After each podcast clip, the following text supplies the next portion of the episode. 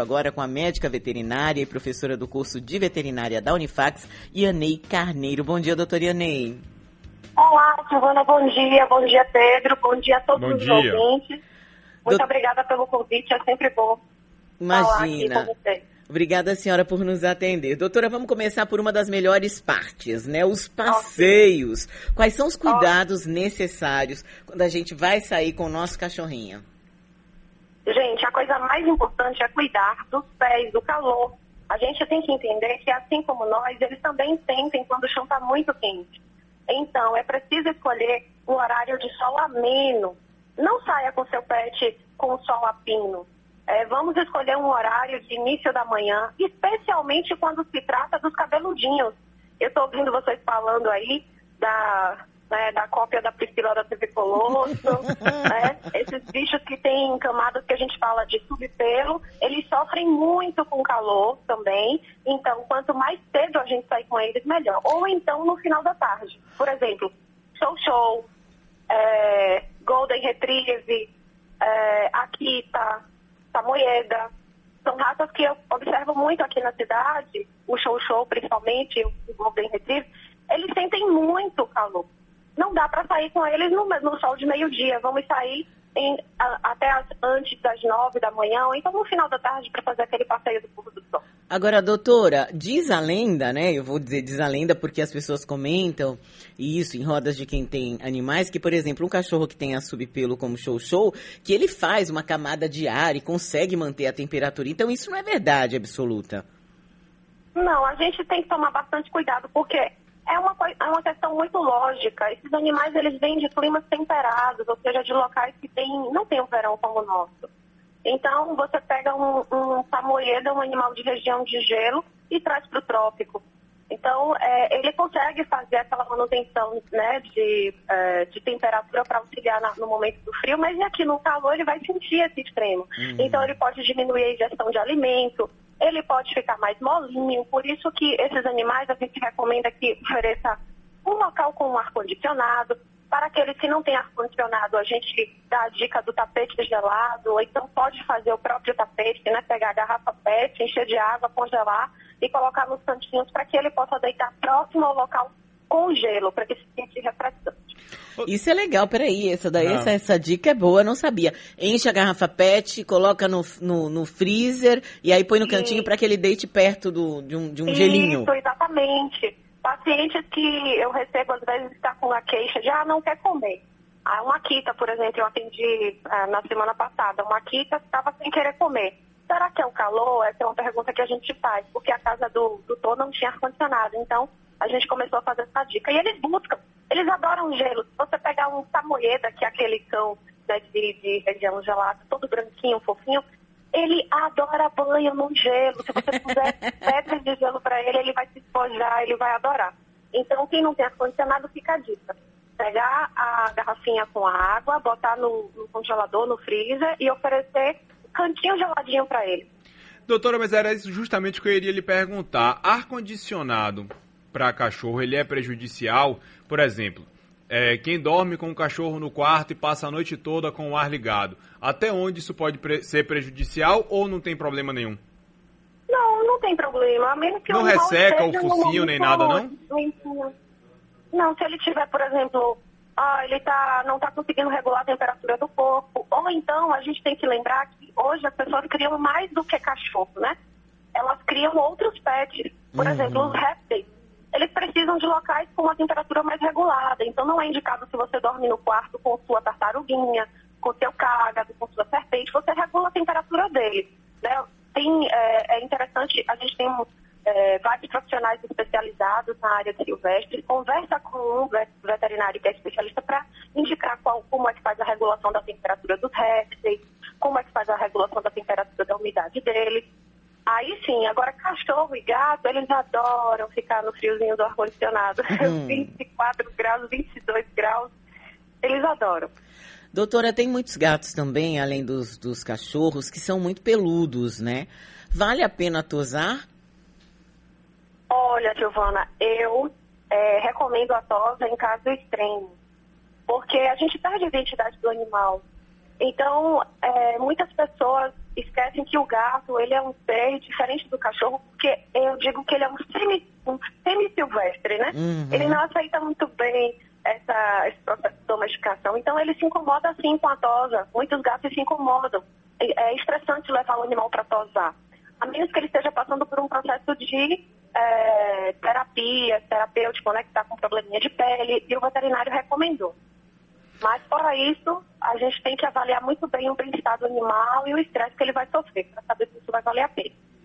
Doutora, e quando um cachorro ele vai para um passeio e quando ele volta e ele tá não agitado, mas ele tá cansado e com muita sede, isso é, pode preocupar o dono de alguma maneira? Olha, muito agitado com muita sede, pega a pedrinha de gelo, põe na água, ele vai adorar. Eu também dou a dica do picolé de cachorro. É, pega aquela carne, o franguinho, a carne, ou até mesmo aquela comida mole que é vendida no mercado. Cozinha, no caso da carne, né? Sem tempero algum, só para obter o caldinho, e aí você faz os picolés para ele. Então, no momento de calor extremo, você pode apertar os picolés de cachorro. Pode também fazer com frutas, frutas que o animal mais gosta. Por exemplo, melancia, você pode fazer, né, pegar o suco da melancia, congelar e oferecer para ele. Se ele gostar de banana, você pode fazer com a banana. E por aí vai, de acordo com o gosto do animal. A gente está conversando com a doutora Ianei Carneiro, ela que é professora do curso de Medicina Veterinária da Unifax e, claro, é médica veterinária também. Doutora, é, e com relação à água, né? Pedro falou aí, às vezes o cachorro volta é, sedento, né? Do, do passeio, em especial... Eu, eu conheço uns dois. Em especial, eu conheço, é, três, pode pôr mais um aí. E é, a gente fica um pouco assustada pelo volume de água que aquele animal bebe. E eu já ouvi falar muito da, da, de, da existência de um risco de se ter uma torção gástrica. Ah, a torção. Não, nesse momento aí da água é muito importante porque o cachorro ele tem o que a gente chama de termorregulação. Termorregulação é quando o seu corpinho está, por exemplo, a gente transpira, né?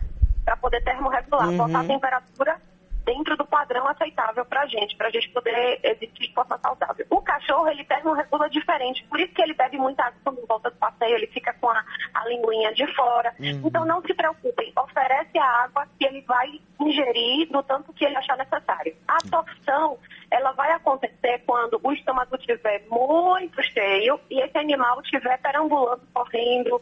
Isso pode acontecer, acontece muito com alimento né? Porque o animal ingere muito alimento junto com a água e aí ele sai para correr. Aí pode acontecer, isso é mais para raças grandes, tá? Uhum. Mas se você sai com seu pet e ele volta pedindo água, dá água para ele. E nesse calor, dá água com gelo. Se for gato, eu dou a dica de vocês utilizarem um potinho de barro. Eles adoram potinho, potinho de barro para beber água. A água fica bem fresquinha. E o gato gosta de água fresca, especialmente no calor. Doutora, parasitas, né? Durante o verão parece que eles aparecem também, viram pragas, né? Carrapato, pulga, aquele tal daquele verme do coração que é transmitido por um mosquito também. Quais são os cuidados que a gente deve ter? Gente, uma coisa muito importante, eu queria falar, foi até bom que nós falar sobre isso.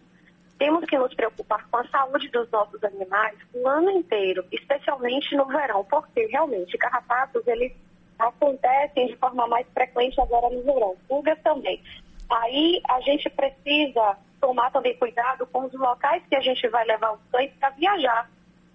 A gente esquece que é, esses animais eles também podem sofrer ataques de muriçoca, né, do Aedes, no caso, que é o, porta, o vetor da dirofilária, esse vermelho do coração. E ainda tem um vilão mais perigoso ainda, que é o flebótomo.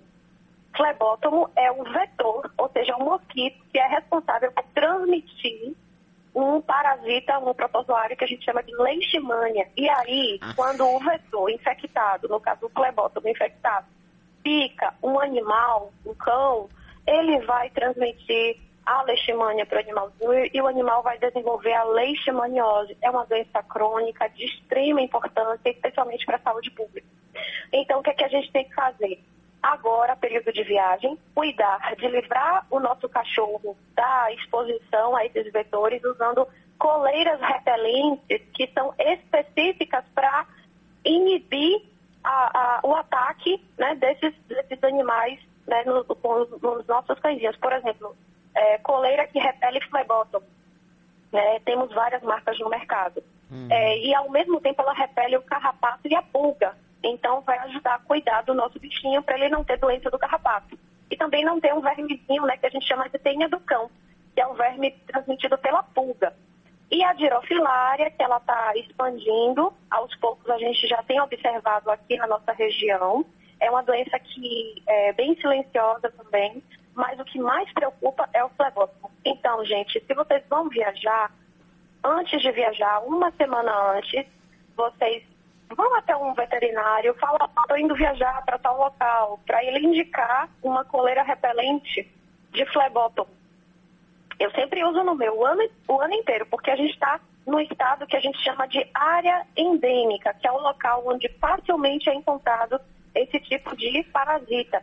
Então não pode bobear, especialmente no litoral norte, né, é, Monte Gordo, Feira de Santana, é, interior, região oeste do estado, a ilha também. A gente tem que tomar muito cuidado. Doutora, a senhora falou aí do, uh, da leishmania, né?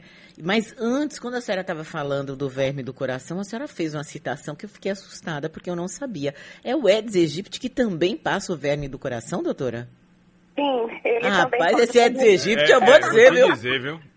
Ele é danadinho. Ele pode transmitir o verme do coração. Sim, a nossa, ele tem um outro mosquitinho que tem aqui muito, também é, é responsável por isso. Mas o Aedes, ele é o nosso vilão. Então, a gente precisa se preocupar e utilizar não só, eu tenho observado que os tutores eles têm usado Bravecto, né, uhum. desculpa falar de marca, mas é porque o, o que o pessoal conhece. E outros medicamentos de comprimido que repelem carrapato e pulga, mas está esquecendo dos vetores mosquitos e flebotominas. Então, é importante prevenir é, também o ataque de mosquito como a Aedes e do flebótomo, que é o nosso vilãozão. Tá certo, doutora. Obrigada pelo alerta aí, doutora Ianei Carneiro, ela que é médica veterinária e professora do curso de medicina veterinária da Unifax. Muito obrigada, doutora. Bom dia. Bom dia, muito obrigada a vocês. Feliz Natal a todos. Feliz Natal, doutor.